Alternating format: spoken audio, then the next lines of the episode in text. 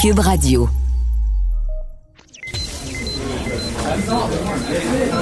Silence! Veuillez vous lever. La Cour, présidée par l'honorable François-David Bernier, est déclarée ouverte. Entrez dans les coulisses de la justice. Écoutez, vous serez pas jugé.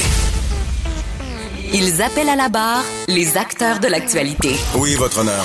Avec François-David Bernier. Avec François-David Bernier. Avocat à la barre. Cube Radio.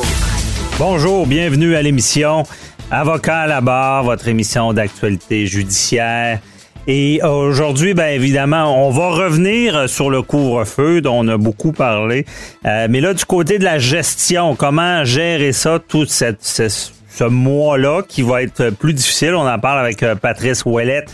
Ensuite, euh, deux autres, ben, trois autres gros dossiers de la semaine. Ben, il y a Maître Sharon Otis qui vient nous parler de, la, fillette de Laval. Qu'est-ce qui est arrivé dans ce dossier-là? Encore un dossier où est-ce que la DPJ était avisée.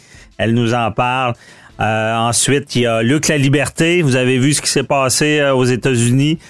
Quand même euh, très particulier que- ce qui se passe. Est-ce que on est à l'aube d'une guerre civile? Non, on va loin, mais on lui en parle. Ensuite, euh, pour finir, on parle à René Villemur. Euh, dans les hôpitaux, la crainte qu'il y ait un point de rupture, qu'il y qu'il y ait trop de malades suite à l'augmentation de la COVID. Est-ce qu'on pourrait avoir à choisir qui va vivre, qui va mourir? On lui en parle. Votre émission commence maintenant. Vous écoutez Avocat à la barre. On va aller du côté de Washington. Bon, vous avez vu cette semaine ce qui s'est passé euh, lorsqu'on a certifié le vote. Euh, et suite à un discours euh, du président Donald Trump, où est-ce qu'il dit on va aller au Capitole, pas une bonne idée de dire ça. Il y a eu une sorte d'émeute, les gens sont rentrés dans le Capitole, ont saccagé. Il y a même Nancy Pelosi qui dit que sur Trump que c'est un homme dangereux. Euh, Est-ce qu'on est à la veille, euh, à l'aube d'une guerre civile aux États-Unis? On en parle avec Luc La Liberté, analyste euh, de politique américaine. Bonjour. Oui, bonjour François David. Euh, donc, euh, c'était quand même euh, su- surréaliste ce qui s'est passé. Là. On a parlé souvent, on, on pensait au, au- pire scénario. Et là, c'était pas loin ce qui s'est passé. Est-ce que Ouais, est-ce qu'on peut s'attendre à pire là, avec euh, Trump? Ah, écoute, tout d'abord, tu as, utilisé les bons mots, je pense. Et autant le caractère est soudain. Ah, moi, j'étais, euh, parce que c'est parce que c'est mon, mon travail, euh, je surveillais le décompte des voix du collège électoral qui s'effectuait à l'intérieur du, du Congrès. Donc, j'avais les yeux là-dessus sur quelque chose qui habituellement relève de, de c'est- une technicalité. On ne filme pas ça habituellement. Donc, déjà, c'est un peu anormal hier d'assister à, à ça. Puis j'étais en train de m'assoupir parce que c'est loin d'être particulièrement excitant ce, ce- ce débat-là. Et, et comme plein de gens, j'imagine, euh, là j'ai vu déferler ces, ces, ces manifestants-là violents qui, en passant, sont entrés dans un édifice qui est au cœur de la capitale américaine. C'est un des centres de pouvoir sur la planète. Je m'étonne encore. Moi, j'ai hâte d'entendre quelqu'un m'expliquer ça intelligemment. Comment on a pu entrer là alors que c'est très, très, très sécuritaire? J'y suis déjà allé, moi, avec des groupes de touristes, avec des étudiants. C'est impossible d'accéder à ce bâtiment-là. Comment ont-ils fait les manifestants pour entrer hier avec autant d'aisance? Ça, c'est une Hmm. autre question. Mais donc, autant on a été frappé par le geste soudain, autant, et c'est c'est là où je disais que tu utilisais les, les bons termes, autant ça fait quoi, trois ans, quatre ans qu'on dit que ce président-là euh, parle d'abord et avant tout à sa base. Et dans cette base-là, il n'y a pas que ça, mais il y a des individus très dangereux, des individus qu'on connaît plus souvent sur les réseaux sociaux. Hein, On Mhm. a parlé des associations comme QAnon, les euh, suprémacistes blancs, des milices d'extrême droite, mais ça, ça semble un peu, c'est presque, euh, c'est presque dans un monde virtuel habituellement. Hier, on les a vus euh, entrer à l'intérieur du Capitole, puis on les a vus. Quand je dis qu'on est entré avec facilité, là, on est allé jusqu'à la Chambre des représentants. On est allé dans le bureau de Nancy Pelosi, qui est la speaker de la Chambre, et on est allé là où délibèrent habituellement les représentants. Ce, ce n'est absolument pas normal. Et le symbole était particulièrement fort. Fort parce que on, on- on sent presque que c'est un ordre du chef et là on s'exécute. Il pourrait demander n'importe quoi et on sent qu'il y a y des gens qui feraient des choses qui sont pas imaginables. Là. Ben voilà, je pense que les, gens ont, pris conscience de ça hier, à quel point c'était, à quel point le danger, il est bien réel. On ne parle pas de, trucs en virtuel, mais on parle mhm. pas d'un monde parallèle. Euh, on, a, on a assisté quelques moments avant, le président Trump est sur le National Mall devant ses partisans il s'adresse à eux. Rudy Giuliani est là. D'ailleurs, il leur dit, hein, on va vous mettre à l'épreuve du combat, combat by, trial by combat. C'est en anglais les termes qu'il a utilisés. Hmm. Donc, on est en train, entre nous, on se dirait, on est en train de craquer ces gens-là. Et ça fait déjà trois, quatre ans qu'on les, qu'on les craint. C'est pas la première fois que le président euh, soit défend ou refuse de condamner des, des, des de ces gens-là, ou encore il leur a déjà dit tenez-vous prêts. Hein? Il y a un de ces groupes qui s'appelle les Proud Boys à qui il a dit tenez-vous prêts. Hein? Euh, oh. Ces gens-là, ces gens-là n'attendent qu'un signal du président. Là. Euh, on est presque dans une secte religieuse quand on évoque ça. C'est mm-hmm. on, on, se range à la vie puis aux, aux ordres de Donald Trump. Donc on n'est plus dans la réalité. Là. On œuvre dans un dans un monde parallèle. Et moi, c'est ce que j'ai trouvé dangereux. Il y a par exemple, euh, pendant ces incidents-là, avant et pendant les incidents, il y a un sénateur, le sénateur du Missouri, M. Harley, euh, il y a une photo qui a circulé qui, pour moi, euh, résume très bien, trop bien le, danger puis la récupération que les politiciens ont fait de ce danger-là, de ce risque-là qui est bien réel. Josh Harley, il passe devant les manifestants de Donald Trump et il a le poing en l'air. Et tout de suite après, hein, comme pour marquer la solidarité, mais un appel aussi au combat, c'est un des sénateurs qui, c'est un autre fait hallucinant, a remis en question la certification des votes de l'élection de Joe Biden. Hmm. Donc, c'est quelqu'un qui, pour marquer le coup, pour se faire connaître, a voulu récupérer des partisans du président, qui leur a fait un appel du pied, hein, un signe de la main, et ensuite, dans les, minutes qui ont suivi, euh, on a livré un assaut sur le Capitole. Et je choisis bien mes termes, là, je parle littéralement d'un assaut. Donc, c'est si on craignait des dangers, des débordements aux États-Unis, souvent on nous a dit, nous, dans les médias, ah, vous êtes un peu sensationnaliste, vous jouez avec les mots, vous allez grossir les nouvelles. Non. Quand on connaît cette société-là, puis quand on surveillait les faits, J'étais là, moi, à Washington, quand il a été élu, puis qu'on a euh, qu'il faisait son discours d'investiture, Donald Trump. Je les ai vus, les partisans racistes. J'en ai vu s'en prendre de mes étudiants qui étaient d'origine arabe. Ah ouais. On a vu, on a vu des slogans racistes, on a vu et entendu des choses déplorables. C'est pas nouveau pour moi. Je m'attendais à ce que ça arrive à un moment donné. Puis finalement, hier, c'est arrivé. Malheureusement, on a eu, on a eu raison. C'est triste de le ben, dire, je le regrette. C'est ce qui est frappant. Et là, j'accroche, ben, pas j'accroche, mais je retiens ton mot. On s'attendait, c'est arrivé. C'était prévisible. Oui. À quoi on s'attend? Qu'est-ce qui va arriver par la suite? Ben, euh, est-ce qu'on peut penser à des scénarios d'horreur où est-ce que Trump ne, quitte pas le pouvoir?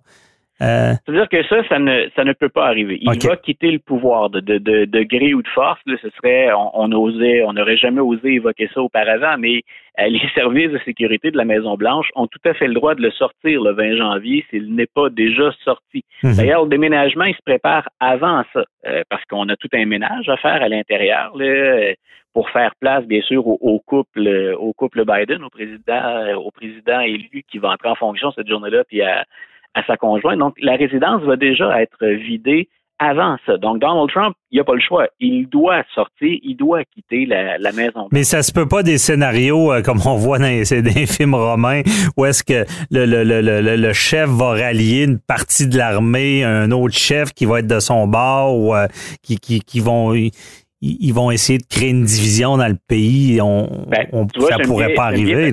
J'aime bien ta comparaison avec le monde romain parce que les Romains, les, les, les, Américains se sont inspirés beaucoup des Romains au moment où on a fait naître la République. On a utilisé plein de symboles, de termes. L'architecture, d'ailleurs, à Washington rappelle un peu cette, euh, cette période-là. Mm-hmm. euh, ce, ce, qui, ce qui nous rassure de ce côté-là, puis c'est un autre truc auquel on ne serait pas attendu, on a eu une déclaration officielle euh, pendant la semaine d'une dizaine d'anciens gestionnaires ou responsables, les secrétaires à la guerre, les ceux qui gèrent le Pentagone. Et ils ont dit l'armée n'a pas d'affaires là-dedans. L'armée ne fait pas de politique, l'armée euh, n'est pas partisane. Donc l'armée est là, elle, pour se soumettre euh, au, pouvoir politique, puis à l'exercice démocratique. Mhm. Donc grosso modo, c'est ne vous attendez pas, Monsieur, Monsieur le Président, à ce que l'armée se range de votre côté. Euh, on, on, craint parfois hein, ce qu'on appelle, le terme n'est pas tout à fait correct, puis de moins en moins accepté, mais on craint parfois les, les, républiques de bananes, là, où on, on se range du côté d'un dictateur. Mhm. À mon avis, ça ne risque pas de se produire aux États-Unis. Ce qui m'inquiète cependant, c'est que le président peut s'en aller, mais le mal qui était, qui existe aux États-Unis reste en place. Les gens que Trump a su rallier puis dont il a exploité la complicité depuis quatre ans, ces gens-là sont pas disparus. Trump part, mais le malaise reste entier. OK. Mais les réactions qu'il y a eu justement à la certification des votes, est-ce que parce que là, l'autre étape, c'est la c'est la sermentation du nouveau président. Peut-il y avoir des mouvements de foule à cette étape-là aussi ou? C'est-à-dire que là, on l'a vu d'ailleurs depuis hier, hein, la, la, la, mairesse, Mme Bowser de, de, de, Washington, D.C., de la capitale nationale, a imposé un, couvre-feu. On a augmenté la, la, présence policière, on a fait appel à la garde nationale. Mhm. Euh, le 20 janvier, la capitale nationale, c'est probablement l'endroit le plus sécuritaire sur la planète. Est-ce qu'il peut y avoir ailleurs ou autour de Washington des manifestations? Ben écoute, je peux juste dire, euh, on ne le sait pas, mais n'excluez pas, je parle à nos auditeurs, cette possibilité-là.